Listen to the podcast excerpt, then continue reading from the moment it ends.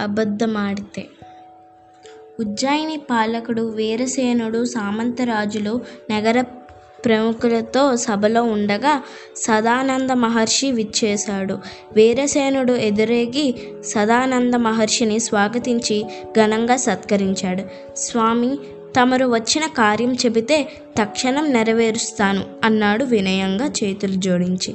మహారాజా నేను కాశీయాత్ర వెళ్తున్నాను. నా ప్రయాణానికి ప్రయాణానికి దారి బెత్తం ఏర్పాటు చేయించండి అన్నాడు సదానంద మహర్షి. వెంటనే సదానంద మహర్షి కాశీ యాత్ర కోసం అన్ని ఏర్పాట్లు చేయబడ్డాయి. రాజా పెద్దల ఎడల నీ ప్రవర్తన నన్ను ఎంతగానో సంతోషపరిచింది. ఏదైనా వరం కోరుకో అన్నాడు సదానంద మహర్షి. మహర్షి నా రాజ్యంలో ప్రజలు విపరీతంగా అబద్ధాలు అలవాటు అలవాటు పడిపోయారు. ఎవరు అబద్ధం చెప్పినా వారికి గాడిద చెవులు వచ్చేలా వరం ప్రసాదించండి అన్నాడు వీరసేనుడు.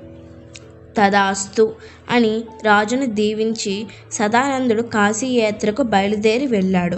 మరుక్షణం నుంచి ఉజ్జయిని రాజ్యంలో లక్షల మందికి గాడిద చెవులు పుట్టుకురసాగాయి. ఆ గాడిద చెవులు కనిపించకుండా మగవారు తలపాగ ధరించసాగారు ఆడవారు చీర కొంగుతో తలపై ముసుగు వేసుకోగారు. పిల్లలు మాత్రం గాడిద చెవులతో బహిరంగ బహిరంగ బహిరంగంగా తిరగసాగారు.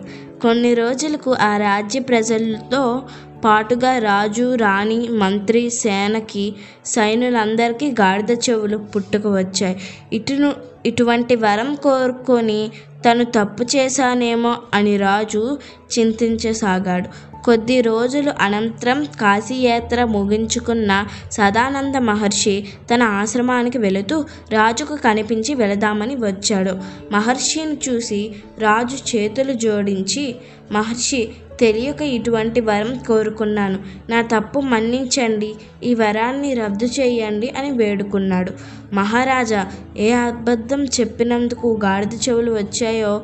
వాళ్ళు బహిరంగంగా రచ్చబండ వద్ద ప్రజల ముందు తను ఆ అబద్ధం చెప్పడం వలన తనకు గాడిద చెవులు వచ్చాయని ఒప్పుకుంటే వారికి మామూలు చెవులు వస్తాయి అని చెప్పి సదానంద మహర్షి తన ఆశ్రయానికి ఆశ్రయానికి వెళ్ళిపోయాడు.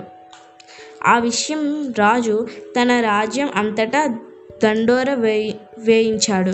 ప్రజలంతా తాము అబద్ధం చెప్పామని అంగీకరించడంతో అందరికీ మామూలు చెవులు వచ్చాయి. నాటి నుంచి ఆ రాజ్య ప్రజలు అబద్ధం చెప్పాలంటే భయపడుతూ నిర్భయంగా నిజమే చెబుతూ నిజాయితీగా జీవించసాగారు. ఉజ్జయిని నగర ప్రజలు అలా నిజాయితీ పరులుగా మారారు.